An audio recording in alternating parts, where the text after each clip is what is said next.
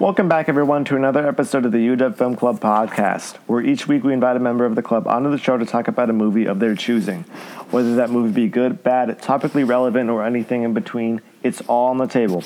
I'm one of your hosts, Jim Saunders, and joining the podcast, as always, is Cynthia Li. What's up, Jim? Uh, nothing much. Uh, what about you?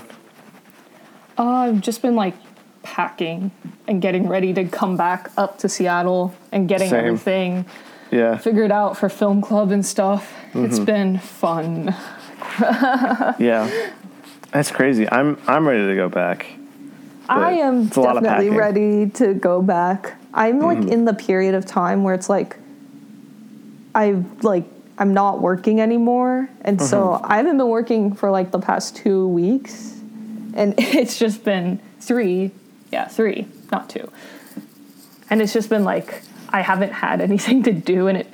Mm. It's nice to relax, but it's very boring to do nothing sometimes. Right. I I really feel that. I really feel that.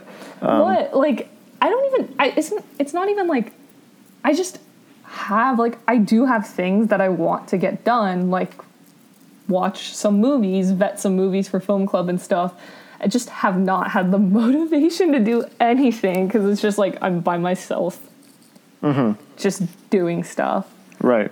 Right. I think I think if you have like a summer job, it's just a nice move around and just do something yeah. I mean, it's like it's like you're kind of even if you're not doing much, like I currently work part time at a pizza place, but I'm just like, okay, I'm making money, I'm doing something. yeah right? exactly exactly Yeah, I totally know what you mean. It's nice to just relax because that's you know what summer's about. But yeah, At like a certain You point, you just kind of are over it. It's like when you go on vacation and you're like, oh, I've been on vacation for a week, but sometimes you feel vacationed out, you know, Mm-hmm. and you just want to get back to doing something. Though, Right. not very hyped about going back to school and actually work. I don't know. the prospect of me studying and doing homework is not very enticing, but I'm excited to be back for film club. yeah, me too. Me too. I mean, I'm I'm excited for some of the classes I'm doing, but uh, it's just a lot of it's just a lot of stress. But uh, you know, we'll deal with it. Oh We'll yeah, with I'm like excited to learn about the cool stuff that I'm doing. Like I'm taking some really interesting classes next Mm. quarter. It's just like I know they're going to involve homework and studying and stressing and an unbelievable amount more than I am right now. I have I don't think I have stressed this summer. I've I've stressed about things that like aren't school related, but I don't know if I'm ready for like school related stress just yet. And also like half the classes I'm doing next quarter are like prereqs for majors I'm applying to. So that's uh, yeah, yeah, I can ah, feel that. yeah. Good thing I am over that and I'm just taking upper dibs at this point. yeah, yeah. Yeah, it's a different type of stress, especially Yeah. in my major. But mm-hmm, mm-hmm. Today, though, we're going to be talking about the Ultimate Film Bro movie. oh yeah, this is definitely on top of it. If you have seen the title of the pod already, we're going to be talking about Inception. It's like Inception, another Nolan film of Interstellar, and like Fight Club are like the ultimate bro films. Yeah. every time I go to um so at Regal, the workers there always have favorite movie tags. Like their name tag, it's like their name and then favorite movie underneath. I don't know why I mm-hmm. pay attention to these things, but I always I- find I've it it really too. I find it always interesting where it's like if it's a teen boy working at the ticket station, it's either Inception, Interstellar, or Fight Club as their or Star Wars, but I don't really count Star Wars as a film bro movie. But those Yeah. three I see all the time on like a teenage boy who's just working at the ticket stand's favorite movie. Or like And Pulp f- Fiction. Oh, yeah, Pulp Fiction. Yeah. And I feel like they like it for like the wrong reasons. Especially Uh, yeah. Fight Club. Oh yeah, I, I think I think it it. I mean, of of the three you mentioned, I, I feel like it very specifically, exclusively counts as, as only Fight Club because people like Fight Club for the like complete the wrong gritty reasons. masculinity of it, but like that's not But that's what it's the critiquing. point of the film Yeah. is yeah critiquing that. I think I think with these films, it's like it feels enough of a deep cut where it makes you feel smart that you like these movies or in the know how, but it's mm-hmm. also not extremely popular as like an Avengers where you don't feel so mainstream, I guess. Mm-hmm.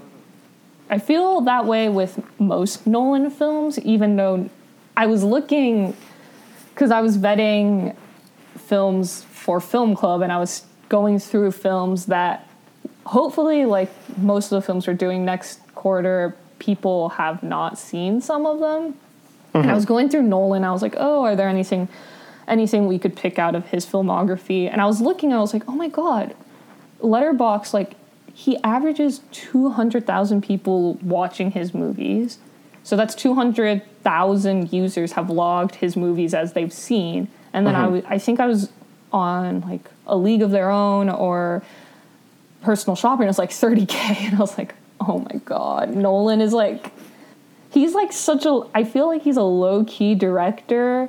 He seems like he's underrated, but he's not. Mm-hmm. But his, all. his movies are undeniably mainstream. yeah. And I feel like But there's a sense that his films aren't mainstream at the same time. Mm-hmm. Like when Dunkirk came out, I know a bunch of people in film club were like, "Yes, Dunkirk is so good," and I remember it coming out, and I was, and I remember like the people I knew. The only reason why Dunkirk people were talking about Dunkirk was because Harry Styles was in it. Oh, you mean in terms of like actual like pop culture stuff? Yeah, it Yeah. seems he seems out of the mainstream yet so in the mainstream at the same time. It's it's If one of those things where like sense. like everyone knows his movies, but they might not always like talk about them. I guess. Mm-hmm, Like everyone is is so aware. Of, I mean, he he directed a freaking The Dark Knight, which is like number four highest rated of all time on IMDb.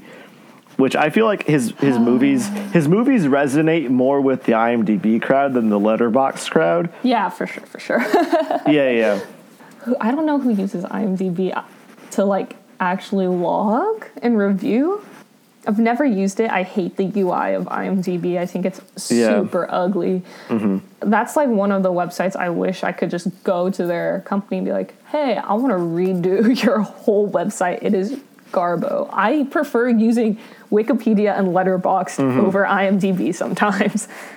And those, or Letterboxd is is more on the social media side, and Wikipedia is definitely not for films. Right. But for some reason, just IMDb is so garbage, in my opinion, The thing is, that I have to use uh, Wikipedia or Letterbox because it's so cleaner.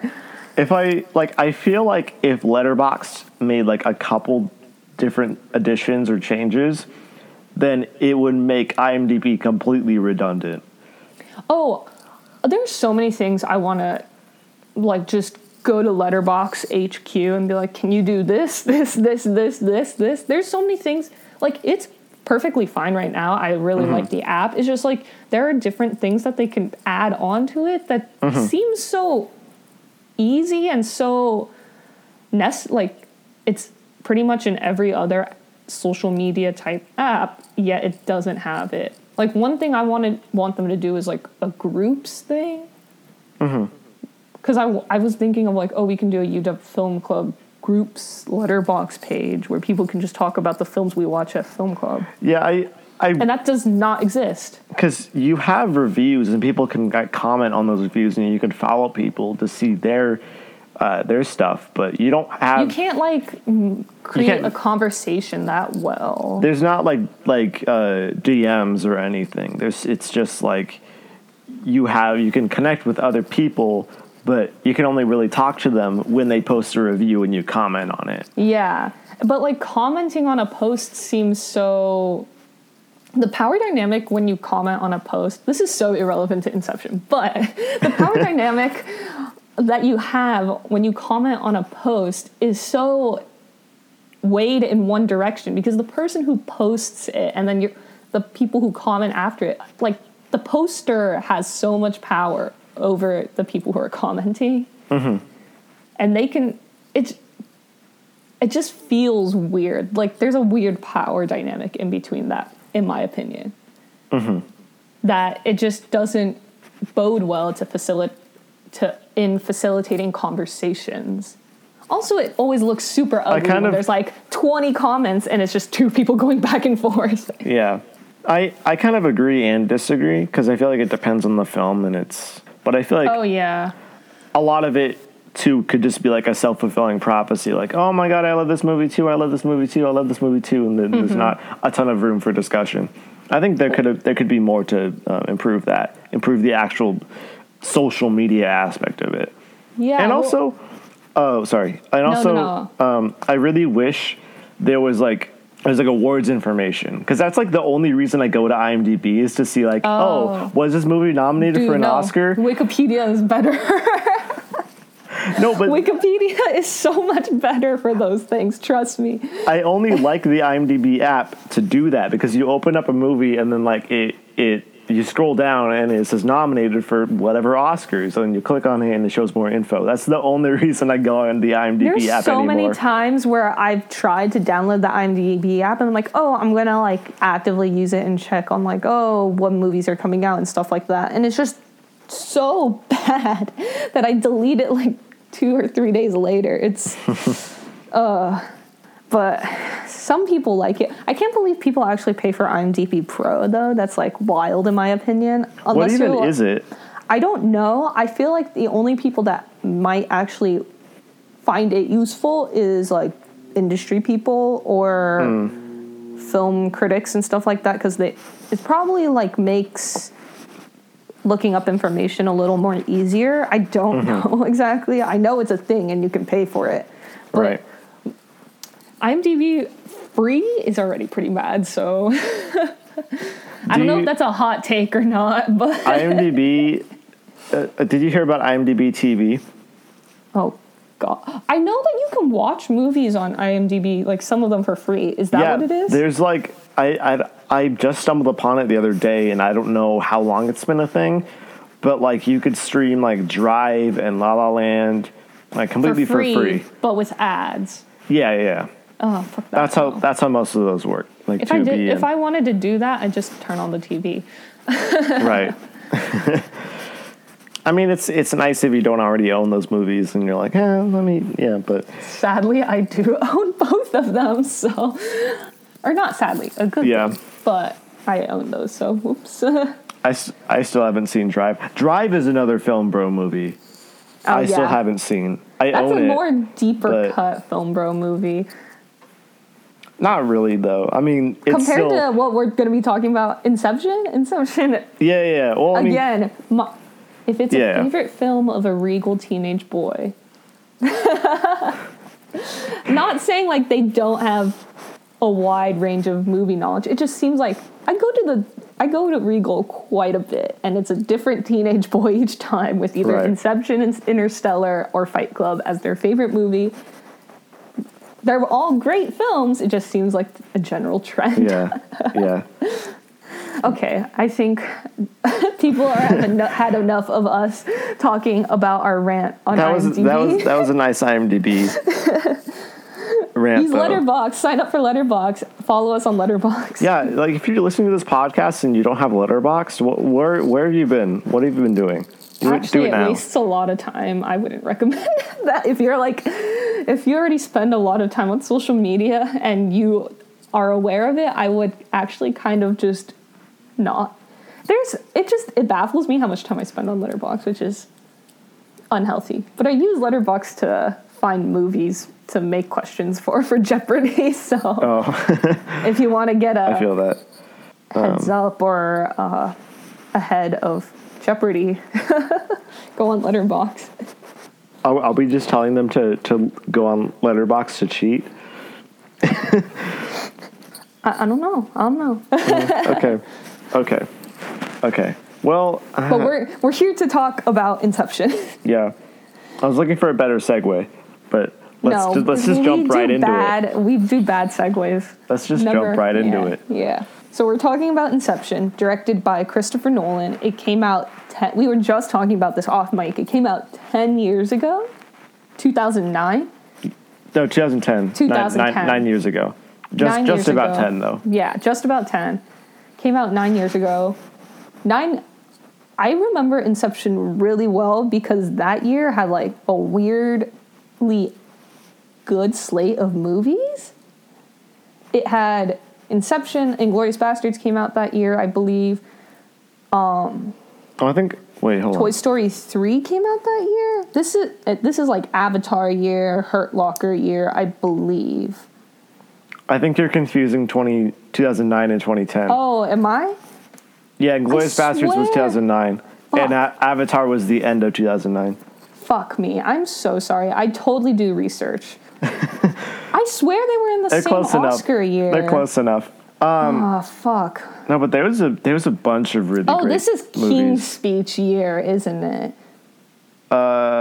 Uh, let's see. Oh, it's The Fighter, 127 Hours, Black Swan, King's Speech, Kids Are All Right, so- Social Network. That's Yep. It's this is Social Network, Toy Story 3 year, True Grit year, and Black Uh-huh. Swan, which are all great movies. I think all those were nominated for Best Picture, including uh, including Inception, right? Including Yeah, Inception. yeah, yeah, yeah, yeah. I'm looking at the I'm looking at the nominees that year. It's The Fighter, 127 Hours. That movie I can never get through because I know about it. Uh, it just makes me like shudder thinking about I, it. I still have never seen it, but I, I Uh, yeah. I don't think I ever will. Sorry. um, Black Swan, The King's Speech, Inception, The Kids Are All Right, The Social Network, Toy Story 3, True Grit, and Winter's Bone. Mm-hmm. So pretty decent year. I don't know what the hell The Kids Are All Right is doing on here, but okay. So this came out the same year that like Jennifer Lawrence's career took off. That's wild. yeah, Winter's Bone, so Yeah. fucking good. Yeah. my one of my I liked that movie a lot. Mm-hmm. And then Social Network didn't win Best Picture or any award, or it won adapted. That's Wait, a- what? What did? la- And what score. did? What did in that year? What? Uh, Wikipedia says The Fighter, the Mark Wahlberg film. Um, I've Oh, that's weird. IMDb. IMDb says the King's Speech won. Oh, it wait no, it is the King's Speech. I remember that. Why does Wikipedia say the fight? Oh fuck! Now, uh, that goes against my whole rant about IMDb. Where Wikipedia is not accurate. No, Wikipedia it's says the fighter definitely- won? It's definitely the King's Speech. Wikipedia says the fighter won. Wow, Huh. we're exposing Wikipedia live on Frauds. our yeah no definitely king's speech won i remember because i was talking to i don't know who i was talking about and i was like the king's speech is not horrible it's like a very oscar movie so i understand why it won Mm-hmm. Can you believe the king's speech is made is directed by the guy who's directing cats I was Tom just gonna say that. Yeah. Oh my I- Tom god. Hooper drives me nuts the way he directs because he never.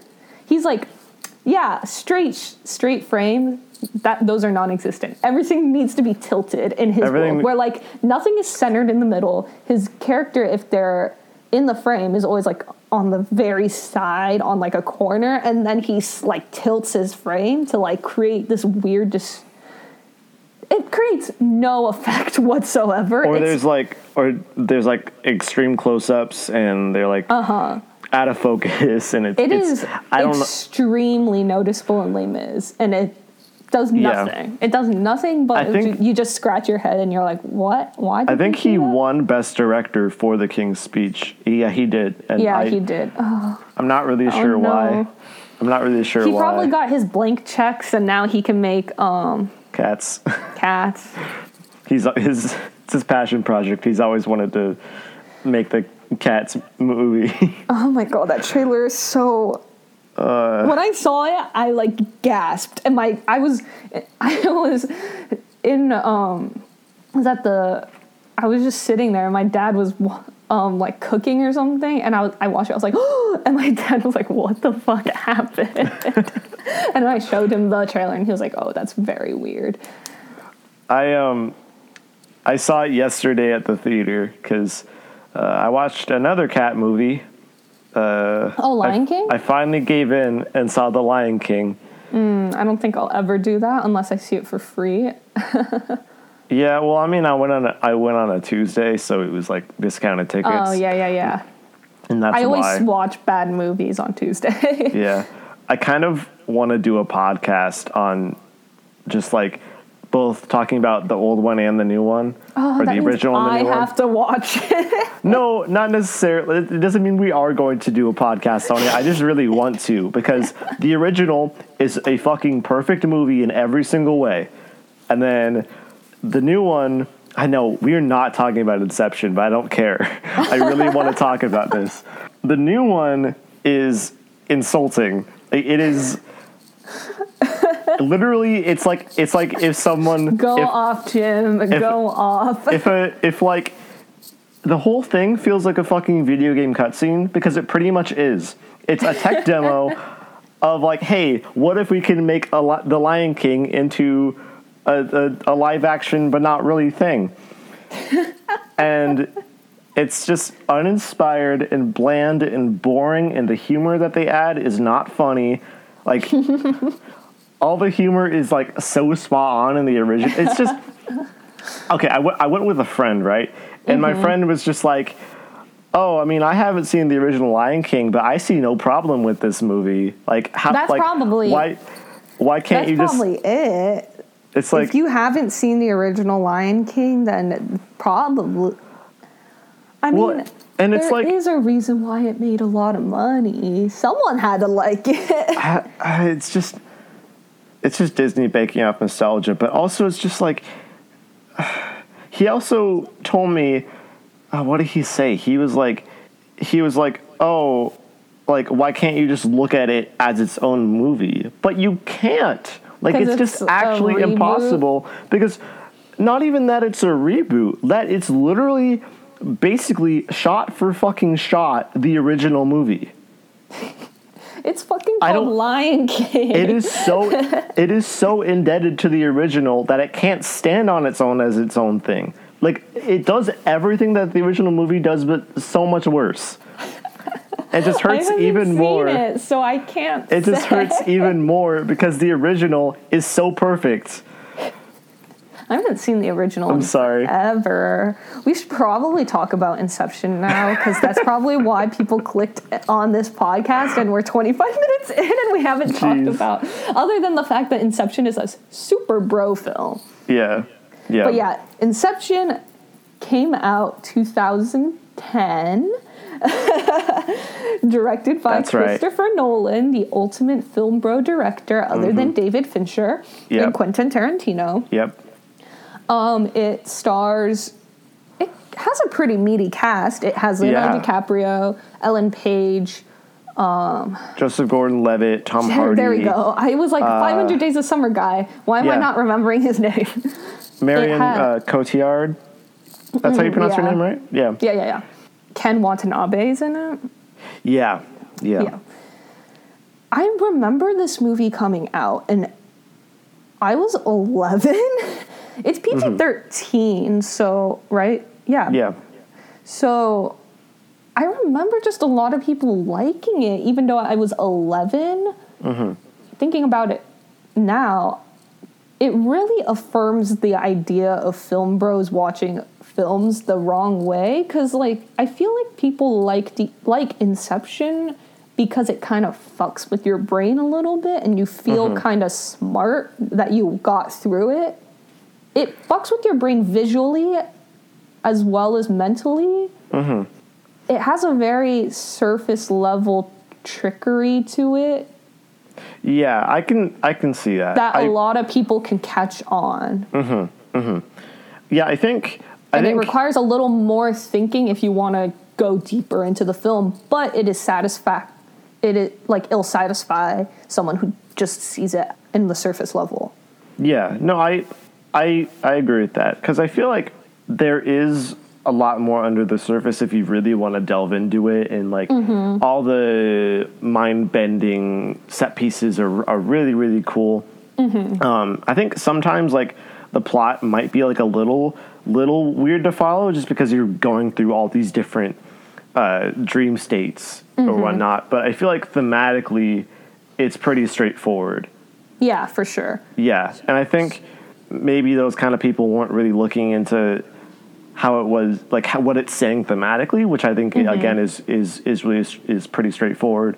and Yeah. more thinking about like, oh, trying to follow all these set plot. action piece Yeah. that kind of is visually appealing. That's also trickery and trying to follow the plot, which is already kind of a little hard to follow. Yeah, but you think- can follow it. I think if I have a one gripe with it is is I think the plot comes across a little bit unnecessarily convoluted. I Oh think yeah, I definitely want to talk about that a little bit. But before I- we do, should we I we think it. Oh, sorry. kind of go over the plot first to the best of our ability of explaining it? This is what I was sort of worried about because it's like a little bit hard to describe.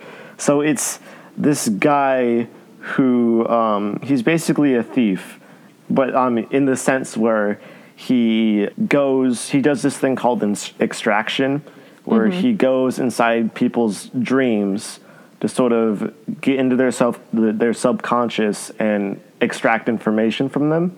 Mm-hmm. So it's basically like an action espionage it's a heist. It's a heist film. heist movie. Yeah, yeah. percent. Is this is yeah, a heist yeah. film? Yeah, yeah. And I think I think a lot of heist films also are sort of a, a metaphor for like the art of movie making themselves, Mm-hmm. and maybe that's why like film bros are so attached to this movie because it's like Mm-hmm. sort of a self congratulatory like filmmaking Mm-hmm. thing. But I think I think the the main premise is is is really cool. Yeah, Um, so basically, um, Leonardo DiCaprio's character Cobb, Mm-hmm. as you mentioned, he's an extractor, so he steals like information from, and the way he does it is going into people's dreams. Um, if you want to figure out how that works, you should probably watch the movie because it's a little weird to explain. But basically, like they connect themselves to people's dreams, and then mm-hmm. they build worlds within their dreams, so the person who's dreaming doesn't know that someone's fucking with their brain, and it, that it's just a dream that they are having because they're asleep. Mm-hmm. And um, so Leonardo DiCaprio's character, oh man, I keep doing that.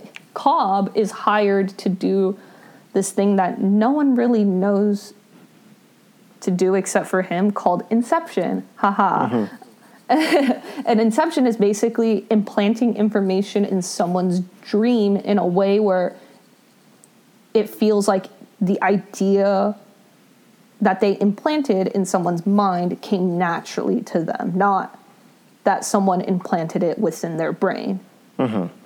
I think that that idea itself is really cool and has really weird and also kind of dangerous um, implications. And we see that through um, what happens with his wife. And I don't know if we want to talk about that just now or we want to wait a little bit because it's spoilers. I guess Well, this whole like- podcast is spoilers, but yeah, I mean, just like the reason why doing Inception is so hard for, well, it's really hard because no one does it, but the reason why it's even harder for this particular group to do it is because Cobb has done it with his wife before. Mm-hmm. And because, and when he did it with his wife, they went so deep into a dream state that they to like enjoy and relax themselves, but his wife kind of was not herself the whole time during that dream state when they were just relaxing in that dream state. And so he mm-hmm. performed Inception on her to make her like enjoy that dream world. But then it kind of fucked with her because when they came out of the dream world, she kept thinking she was still in a dream world and that the only way for her to get out is actually kill herself. Mm-hmm. And so she killed him herself, and Cobb has always felt guilty about causing the death of his wife, and so it's something that he represses in his dream world all the time. Mm-hmm. And so when Cobb goes out and performs missions to extract information, oftentimes she comes back. She comes randomly appears in these worlds to come and kill him. Mm-hmm. Because in your dream world, like people will come and kill you be, if you stand out or something. And so one of the people that always comes to try and kill Leo is his wife. Cobb. Oh my god, not Leo. And then when when you die in the dream, you You wake up. You wake up unless you're sedated. Mm-hmm. And when you die in a dream, when you're sedated, then you could be stuck in limbo for forever. It's very complicated. I would just watch the Yeah. movie. It, Yeah. it visually it like us auditorily saying it out loud it will be very confusing but trust me if you just watch it like what goes on in the movie visually makes sense makes Mm-hmm. it make sense in a way that i don't think we can do justice of just talking about it Yeah. I but think basically cobb has demons and that's why it- him doing inception is very difficult because he can get trapped in these dream worlds really and found out within the dream worlds really quickly Mm-hmm. if he goes in because his wife is there to try and kill him I think, yeah, again, I think a lot of the plot details, if you try to recount them, are like they're going to seem really complicated, and that, I think that might be my biggest issue with that it. that's one of my issues with it because definitely i mean i watched this when i was 11 and i don't recall remembering that much about it other than it was really cool and it was cinematically really cool as well. Mm-hmm. So I, I kind of my brain kind of forgot like the nitty gritty and the details of the plot itself. And if you go back and watch this film the first hour is exposition dump on another level. Yeah, and it's something that Nolan kind of does often. His movies are very plotty, very Yeah. narratively driven that you need to understand like what's going on mm-hmm. beat by beat in his narratives and I think Inception kind of deters because of it because you mm-hmm. need to know what's going on or else right. the themes might not hit that well. Yeah, I think it's one of those things where I think the the complexity of the plot is something that's like both a a negative and a positive because it in a positive It's in the really sense where it, original. oh it's super like I I think this was it nominated for original screenplay? It d- didn't win. Uh, wait, Let me see. I don't know if it's. Yeah, it was. Oh, okay. It Did it was. It didn't win, did it? No, no. And I think it is a it is a really weird idea. The the thing about like just having dreams within dreams and then having it all be like a metaphor for dealing with your past and all the shit that you like carry with you. Mm-hmm. Which I think is I think thematically Is really interesting. yeah, yeah. Easily the best, my, my favorite aspects of it, other than like the crazy action set pieces, are just like the thematically what it's really all about. But I think uh, in terms of the plot details and elements, I think that it might be a positive in the sense where it keeps you on your toes. It keeps you like, it, it makes you, for better or worse, like keep thinking about like what's going on and, and What's going to happen next and stuff Right, like that, right. and all the different possibilities that can go on within this world. Mm-hmm. But at the same time, Nolan has to dedicate almost an hour at the beginning just explaining what is going on. just making sure the audience like knows what's happening because it's Yeah. such it's such I mean, Ellen Page's character is literally us. yeah She's the audience surrogate. We are like her, just trying to understand everything in an hour. And then the next hour and a half is like, okay, we're doing it. right even like an hour and a half into it uh arthur joseph gordon-levitt's character is explaining to uh, uh, ariadne who's ellen page's character like what's going on. Like we are very much still Yeah. living through uh living vicariously through ellen page. Honestly, like, thought I like understanding the plot for me was much more easier when they actually did it rather than like explaining it in the first half. yeah yeah yeah. I think that's the the whole again my big issue with it because i feel like nolan is already so good at showing and not telling mm-hmm. that i feel like him trying to tell is almost like a, a it's forcing something that's not natural for him Yeah. because i feel like he's such a good visual storyteller Yeah, yeah, that yeah. it's almost not necessary but it kind of is i don't know I don't know. Yeah, because in the beginning, I'm gonna keep calling her Ellen Page's character because I keep forgetting her Ar- name. ariadne ariadne i think that's how you oh pronounce it really? That's her name? Ariadne, yeah. I th- I could be pronouncing it wrong. I don't know, but Okay. Yeah. Well, anyway, Ari Adney. Just say Ellen Page. It's so much Ellen easier. Page. Okay. There's a scene in the beginning of the f- on the film where Cobb meets Ellen Page's character, and he's like explaining to her, "This is how you build um, a landscape or whatever they call it again." It's been a week since I've seen this film. This is how you build like a dreamscape for someone and this can this this can happen and this can happen like people will come and look at you if you create something that's odd people will try to there are the surroundings that you will you have created will subconsciously try and attack you because you're creating something odd and the mm-hmm. body is rejecting what you are creating or Right. the mind is and like that scene is very very like exposition dump where Cobb literally is word for word telling us this is what's happening, this is what's happening, this is what's mm-hmm. happening, this is what's happening. And even though we've kind of got a brief bit of it in the beginning when Cobb, Joseph Lord Gordon Levitt's character, and whoever the original guy was, was trying to extract something from Ken Watanabe's character. But it seems, but like, then Nolan does like his visual stuff within that scene and you're like oh mm-hmm. i get why we need it. Yeah. it's just it feels like a exposition dump at the same time Yeah, I think. Oh, okay. Yeah, I, I agree with you about the expo- exposition part of that scene, but like the the part where they actually mess with like the physics of the world and it yeah turns yeah it turns it's inside super itself. impressive and that's that's part of the reason why. So we were talking earlier about how this movie is nine, ten years old now, and it looks. The, the effects are incredible, and they Yeah, look like they could have been made like now. Mm-hmm. i, I think- honestly wish i saw this in imax i watched I- it on my tv I'm seeing. I saw. I watched it on my laptop.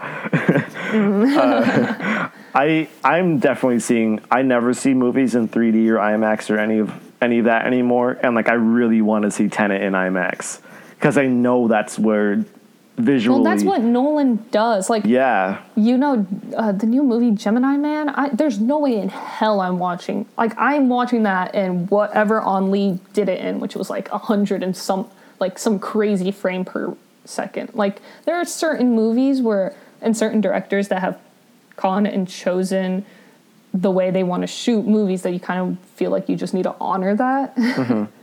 Did and you i ever think nolan is one of them Did you see Once Upon a Time in Hollywood in 35 millimeter? No, I didn't get to, which Okay. kind of sucks. Yeah. I was trying to see it in 70 mil at one of his theaters in LA and just never got there. Mm-hmm. So, Yeah, I I feel that. I I was gonna see it at one of the SIFF theaters, but yeah. couldn't make it anyway. But um, But this film cinematography is like amazing. yeah, I think, especially because Nolan is able to present us this weird, complicated storyline where it kind of. He's written himself like a way to just play around with cinematography where it feels okay. He's not mm-hmm. doing it because oh cool, look look at me I'm a really good director I'm just going to do these cool things. It adds it's part of the story and it's necessary for in the story where it feels natural but it's also really cool and really mm-hmm. exciting. I feel like a lot of these elements that he brings in would make for like a really cool short film. Mm-hmm. Just because I feel like in that would clear up a lot of the the, the plot details and some of the confusion. Not necessarily saying that there's a lot of confusion, but but I, I think again where this film really has the film's core strengths are with metaphorically what it all represents, like thematically and everything, but but also just the journey that he takes that Nolan takes you on visually and odd and He's able to bring together the metaphor with the visual yeah. along with the story a bit, but I think it's like honest to God, I think it's like near perfect visual storytelling, but mm-hmm. the exposition dumps are where I think it the movie takes a, a dip in quality a little bit. Because I think that mm-hmm. Those scenes could have been cleared up a bit or modified. Where I don't know, like I, do you- yeah, I don't, know, if they're necessary or not. I, mm, I don't know because Like- you do kind of have to get a sense of what the hell's going on because before the exposition dump, there's like a good 20 minutes before where they perform an extraction, and I was like, what the fuck is going on? Yeah, like in the opening, you're like, oh yeah, my in god. Open. I, it was just like a weird heist, and you're like, what the? it's like this person's dreaming and this person's dreaming, and now they're awake. But Yeah. but then the other guy comes in, and it's like, oh, it's been my dream all along. Ha, Yeah, psych, yeah, yeah. got him. But you're like, what's what's happening? Psych, got him. Yeah. That's the whole film. um, another thing I kind of have a problem with this film. This is, I don't know, because like I don't know if I have a problem with it or not. Because I remember I was taking notes when I was watching it. The third act is this big bombastic action set piece cut in with um, Cobb confronting his wife when they're in a dream sequence. And in that third act, the, when I was watching it and I was like taking notes, I was like, wow, he's actually doing a pretty impressive job doing like short scene cutting, which he likes to do a lot. Like the the Kuleshov effect thing, where it's like the two scenes simultaneously. Yeah, yeah. happening. I forgot. Yeah. Yeah. I forgot what the word's called. Basically, he goes like back and forth between scenes to make it seem like they're simultaneously happening, which Mm-hmm. heightens the tension a lot. I think Nolan does a really excellent job like creating tension that way, but Yeah. also like what I thought Nolan was trying to do with Inception because he implements this really familial, intimate storyline that drives the whole story. I thought it would be a little more intimate, and it, this film doesn't really get there in the way that I think I wanted, maybe. Mm-hmm. And uh, that's why, because before the before we recorded this, we kind of were talking about how Inception and Memento kind of explore the same themes of like what is real and what do you want to be your truth and what do you not want to be mm-hmm. your truth and stuff like that. Mm-hmm. But And I actually, feel- like mod- modifying that, like having Yeah, like, control over that. do you, we have control of what Mm-hmm. we want to be deem as real and what do we not have control and we're just simply reacting the and whole all time that all that uh, thinking and, and and feeling stems from these past mistakes and wishing that you can change things in your past Mm-hmm. Yeah. which i think makes uh, the metaphor here and in memento i think i think the metaphor is a little bit stronger in memento personally. Me too. Me too. Because just um, yeah. the way they execute it in Memento, it's like I know it's really annoying that spoiler alert for Memento a bit, but it is a like he kind he has short term memory, and so basically that's kind of the the narrative, the plot device used to kind of explain the metaphors going on in Me- Memento, where Inception is just purely the familial plot, where Memento is like the things that we've done in the past, and then the short term memory really like explains it. The short term memory kind of adds an element where Inception it uses dreams and and the past as the well and dreams for me always have this very intimate and ethereal vibe to it that it just does not really come out in Inception the way that I wanted to, if that makes sense. Where like short term memory and the past and just the way he executes it in Memento, it works better. yeah If I that makes any sense. yeah yeah i think in memento the whole past and figuring out what the truth is uh, element to that narrative works a lot better in terms of being paired with thematically what it's saying because i think because Uh, like the whole time the what the movie is doing in memento is that it makes us as a viewer need to put together the puzzles as well because Mm-hmm. again spoiler alert it's not linear yeah it is very not linear where Mm-hmm. inception is linear until like the end and or the, like the beginning is non-linear a bit and then where like it's hard to explain because nolan does this a lot where like the first 20 minutes are the future and then mm-hmm. he completely does like a good hour and a half to two hours of linear stuff and then Right. you kind of come back to what we saw in the beginning nolan does that a lot trust me where memento is not exactly that because memento is like a merging of two separate timelines coming together and at the end. Sorry if you've never seen Memento and you're listening to this. um, No, we, we haven't spoiled too much. Like we haven't really said what like Yeah. what happens in that movie, but um, But like I think- because of that, I feel like you already know as a viewer that you're like you're needing to solve the puzzle of his past and his future and you're having to piece together it almost feels like okay, wait, what is real and what is not because you're presenting me this in a weird way.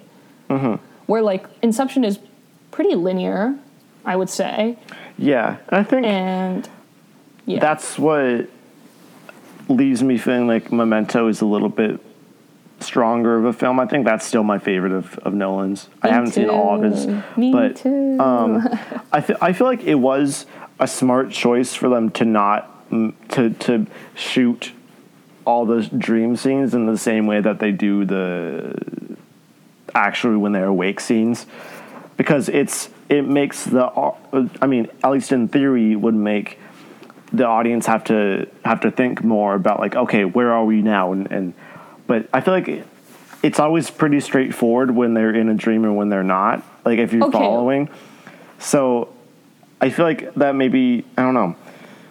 Well, I just feel like for Inception, I think what Nolan Nolan is trying to lean more into like an empathetic empathetic. I think that's what yeah. Empathic. say- empathic. There we go. Words are hard. He's Yeah. leaning more for an empathic tone where I don't think Memento does Mm-hmm. lean that way. You, I mean, yeah, you kind of feel bad, but like in Inception, you really feel bad for Cobb just Yeah. because of the situation that he's put Mhm. himself in and like the things that he's chosen to do.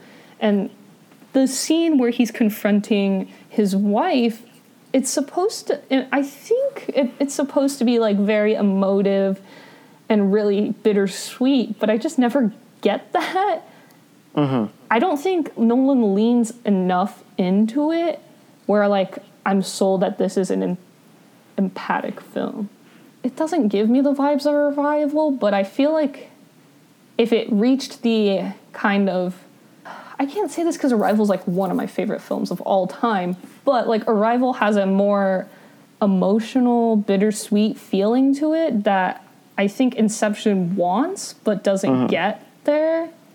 yeah I mean Inception is really more of like an action heist feel yeah, cool exactly. movie. As I think that's that's what I was trying to get at. The, what separates that and Memento is Memento is you're very much like figuring It's out a the mind narrative. game. Yeah, it's is. A, it is a mind game, and I feel like it makes it.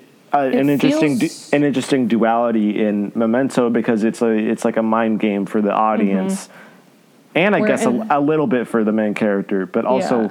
and then in Inception, it's just we're kind of witnessing it offhand. we're not, film. yeah, yeah. I think it makes it seem like a much more like cool, fun movie with a lot of great elements underneath the surface if you want to unpack that, but you could also enjoy it on a surface level. Whereas I think in Memento you have to really, really be invested in it, or you're not going to get anything out of it.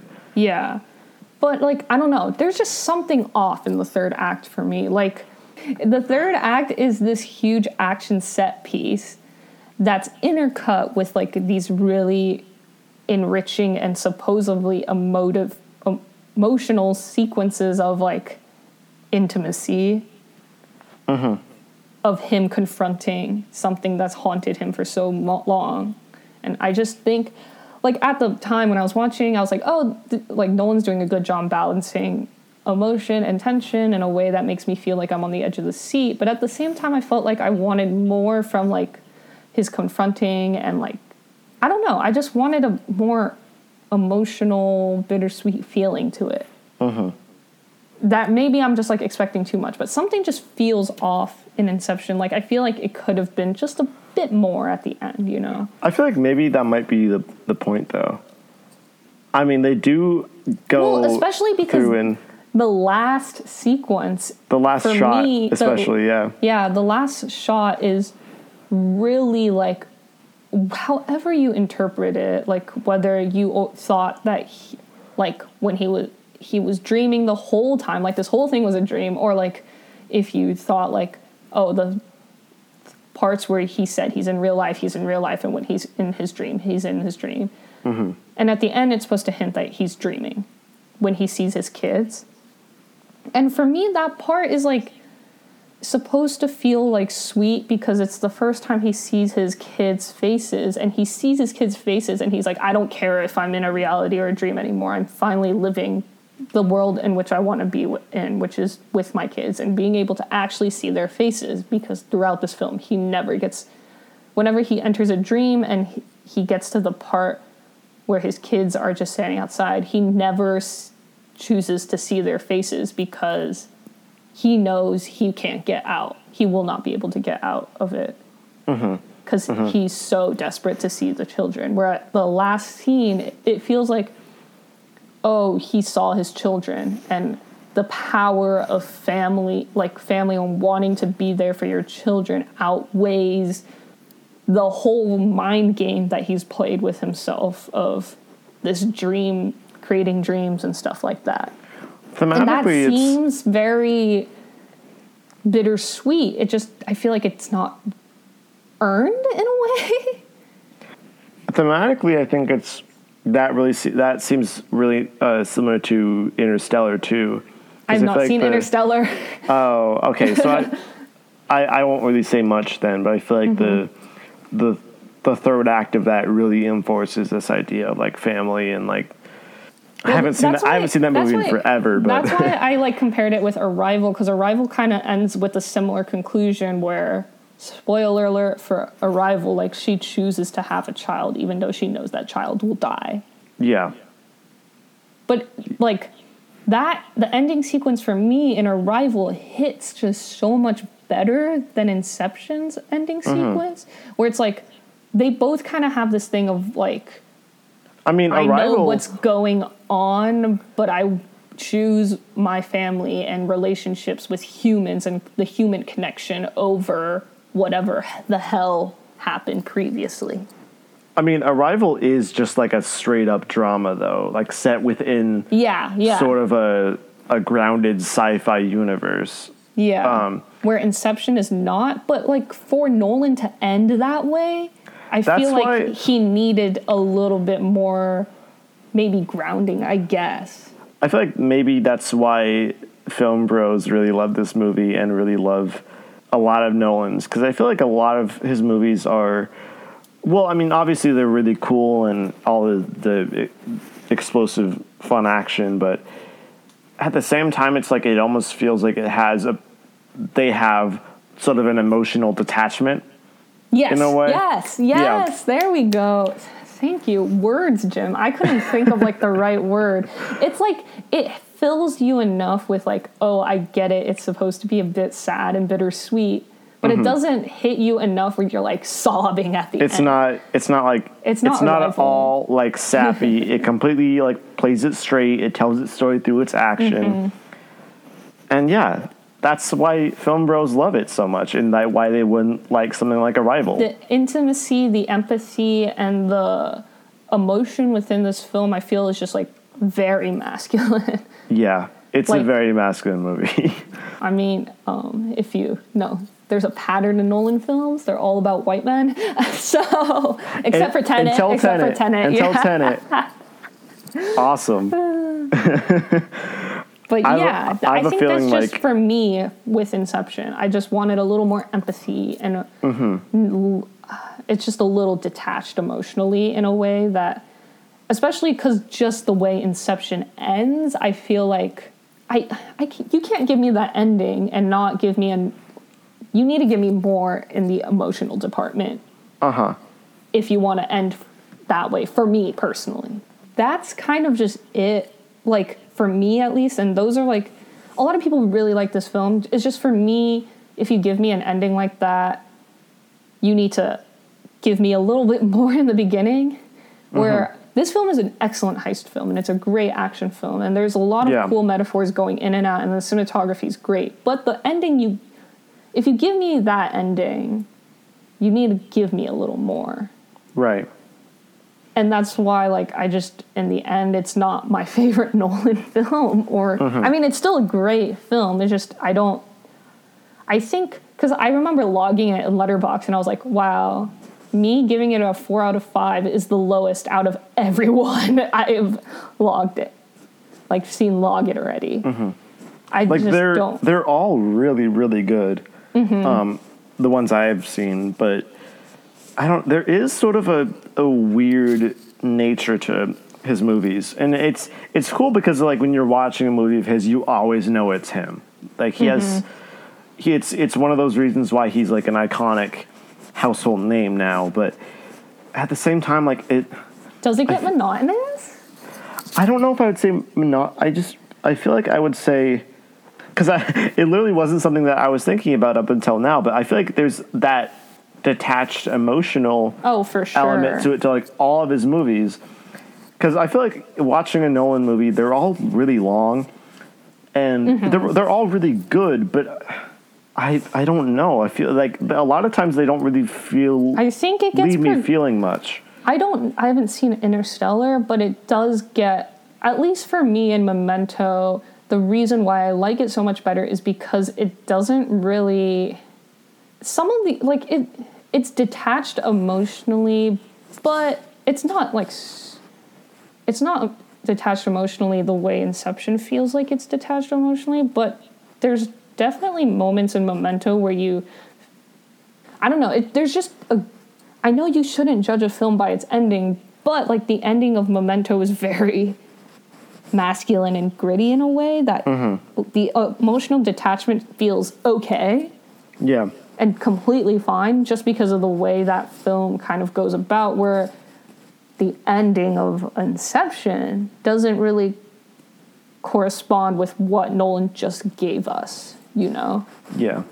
I feel like I really need to rewatch Interstellar because From what I feel I'm like told, Interstellar what I've been is- told, Interstellar is like supposed to be his really like empath. Oh my god, I can't say this word.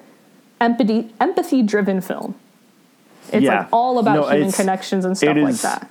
yeah, I think I think more than any of his other movies, it's easily the most emotional uh, and Whatever the hell that empathic. means. Yeah, Yeah. yeah, No wonder maybe Ince- it's like Memento, Inception, Interstellar. Inception he had to do just to understand how to get there for Interstellar, maybe. Mm-hmm. Because Memento is easily, I think, the most detached emotionally Mm-hmm. compared to Inception and Interstellar. Or all of his I don't movies know, I have to actually one think about word, that. Except, uh, excluding the the Batman movies, or all the his Prestige. or all his movies one word. I mean, the is whatever, but like, just think of it as like Prestige, Following, Insomnia, uh, Inception, Dunkirk, Tenet. All- Tenet. Oh, I don't know. Yeah, I guess. It's just something I noticed. I think that's a good way to end. I think Just I think also that's really titles. that's that's really interesting too because I feel like there's sort of a strange like iconography associated with like a one word movie name and I think that's something that you know Christopher Nolan has in, in spades. I don't know. His filmography is kind of short, so Yeah, yeah, he hasn't directed a lot. Yeah. Only He's on consistent IMDb. though. He does. He puts one out every two years ever since Following. Mm-hmm. Oh, Yeah. That film. Still need to see following. It's a it's a cute little directorial debut. So, I mean, I would recommend it. It's like his first time like dipping his tones. Well, it's his first film, but like you really see where he's gonna go as a director from that film. Mhm. Yeah, I'll have to check it out. I'll definitely have to check it out. And um, Insomnia and The Prestige, which I hear is Insomnia is fine. I hear The Prestige is pretty is pretty awesome. So I have to check that out. Yeah, the Prestige is that that would be a fun one to talk about. Just Mm-hmm. there's some elements in the film where and I think it goes back to the Nolan thing of being just emotionally disconnected. Mm-hmm. He makes very good movies, but Epitome of film bro, na- film bro. really, yeah, yeah. I really want to rewatch Interstellar though. Like I feel like that's that'll be necessary for me. I To, I'm still going on my Nolan little Nolan quest. but I don't think I can do it before I get back Which one are you to on now? UW because I'm still on The Dark Knight because I've been super lazy this week. Hmm. I haven't seen a movie since I watched like The Prestige last week. Oh wow. Yeah, I've been just really lazy about it. Even though watching a movie is a luxury. So, but, but like, I was like, oh yeah, I'm gonna go watch this, this, this. I really need to vet this, and I just haven't done any of it. I mean, yeah. I mean, r- right now it's like movie watching is kind of a job for this podcast. So, I remember last last night I was like, I was like, I started it and I'm like, I don't really want to finish it tonight, and so I just kind of finished it this morning. There are some times where like, yeah, sometimes you feel like, oh, I have to watch this movie because I haven't seen it in a while, or I haven't seen it at all, and I just need to. Uh, but like when you're tasked to do something, you just oftentimes feel like you don't want to do it. It's like we had the the, t- the conversation about annotations yesterday or not yesterday, last yeah. podcast. Yeah, yeah. where like I will go out of my way to do annotations most of the time when I'm reading, but like if you tell me to do it, there's probably No. a good chance I'm not gonna do it. Yeah, I feel that so much. Oh god. I'm glad I like never have to do English classes again. Honestly, okay, did this is totally off topic. Did your high school have um like college in the high school classes? No, what?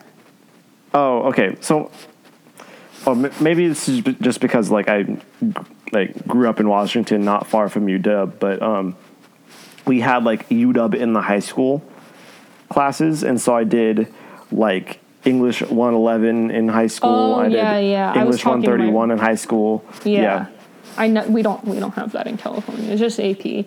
Hmm. Okay. Yeah, no, thank thank God that exists because I don't have to do another English composition class again. I liked my composition class, I must say. It kind of turned me in the direction of like, oh, CM, I like English, I like writing Mm-hmm. again, and CMS doesn't feel bad. Like writing for CMS doesn't feel like a pain anymore because I took Right. that comp class.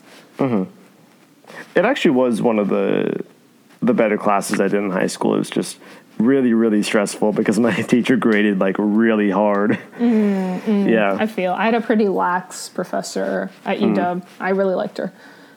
that's so weird. I've heard all the all the like the 131 professors are super chill here. Oh, I had like I, I took English 182. It was multimodal, and we Hmm. made like memes and stuff like that, which was Oh, okay. fun. And but we had to write about it. It was kind of weird, but um, yeah. But that should do it for our Inception podcast. Yeah.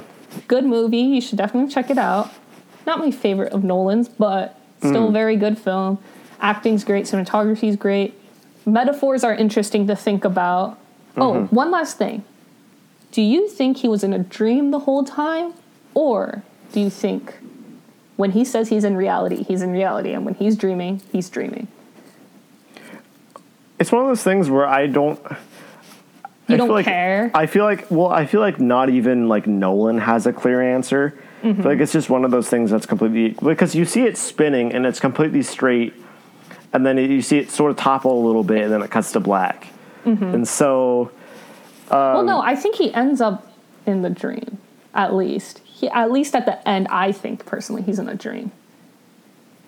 I don't know what I think. That's the way I choose to think it because for me, I like those, I like that ending better. but I feel like that that's probably why, that's probably more, why I um, don't like yeah, there's parts of it that I don't like is because I choose to interpret it that way. I I think that would make it a lot more interesting because it's like okay, he's in a dream still, but this is what he's choosing to actually be his reality.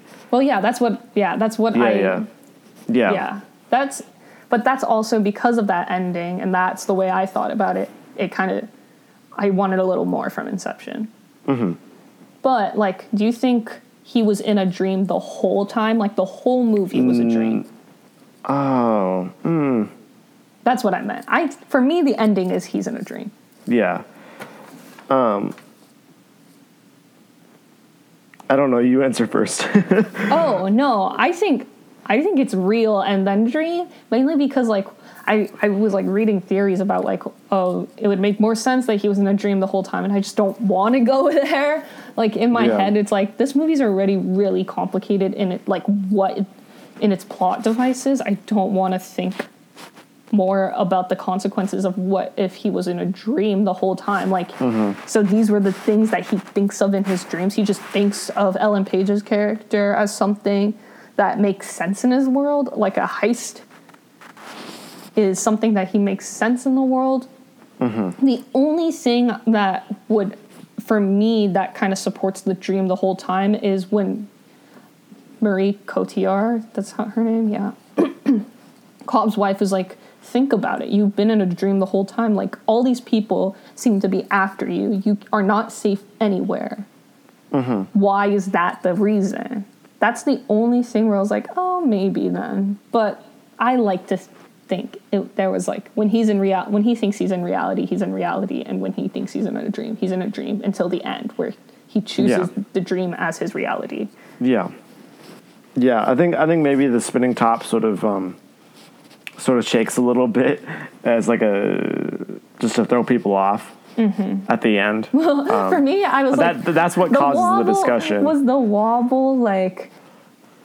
Was the for me? I was like, oh, was the wobble just because like they couldn't get it to spin the whole time straight? that was the first thing I, mean- thought, and then I was like, no, it's probably on purpose because of course it yeah. I mean they they, they could have done something. Oh, with for sure, in- for sure. Have you seen the cinematography Yeah. in this film? They definitely could have made it go straight the whole time. out of everything that, that they managed to achieve with the cinematography and the effects, they couldn't get it to keep spinning. Uh, um, but yeah, No, yeah, I, I, I agree that I also think it's like there's parts of it that are in actual reality, and then parts that mm-hmm. are yeah. Mm-hmm. But yeah, this is a very good movie. Yeah. Sorry for the first 25 minutes talking about IMDb being bad and then me using Wikipedia and realize getting the wrong answer from Wikipedia. But Rip, and then and then me complaining about the Lion King reboot. But anyway, what are we talking about next week? um if we see if we both see it in time, I hope hopefully Ad Astra, I really like I really want to see it. Unless you want to do a bad film, we can do a bad film. We don't kind know. I kind of want to do a bad movie. Next week is going to be like both of us moving into wherever we're going and so it's going to be kind of busy, so we'll see. Yeah, I'm not. I'm not sure. I don't got. think I can go to a theater. yeah, I don't know if I will will be able to either. Although I really want to see Hustlers, so Oh, I I, might have to make time. see Hustlers. I want to see Hustlers so bad. But like next week is going to be wild for me because I work Monday, Tuesday, Wednesday, Mm-hmm. and then I have Thursday to finish packing, and then I move Friday. so Yeah, it'll wow. be a it'll be a packed week. Yeah, I think I'll have a little extra time in the middle, but yeah. Mm-hmm. So don't be surprised if the podcast after next week's gonna be late. Sorry. Yeah, Just sorry, but sorry guys. busy. Yeah. Yeah, things out of our control. But yeah, anyway, thank you guys for listening. You can catch our podcast on Apple Podcasts, Google Play, Spotify, and SoundCloud. And then you can find us on Facebook at UW Film Club, and then on Instagram and Twitter at Film Club UW. Catch us next week for whatever we end up doing, or maybe not if we end up being late. I hope we do something, but yeah. Yeah. But again, thank you guys so much for listening. We'll catch you guys whenever we see you next, and uh, bye bye.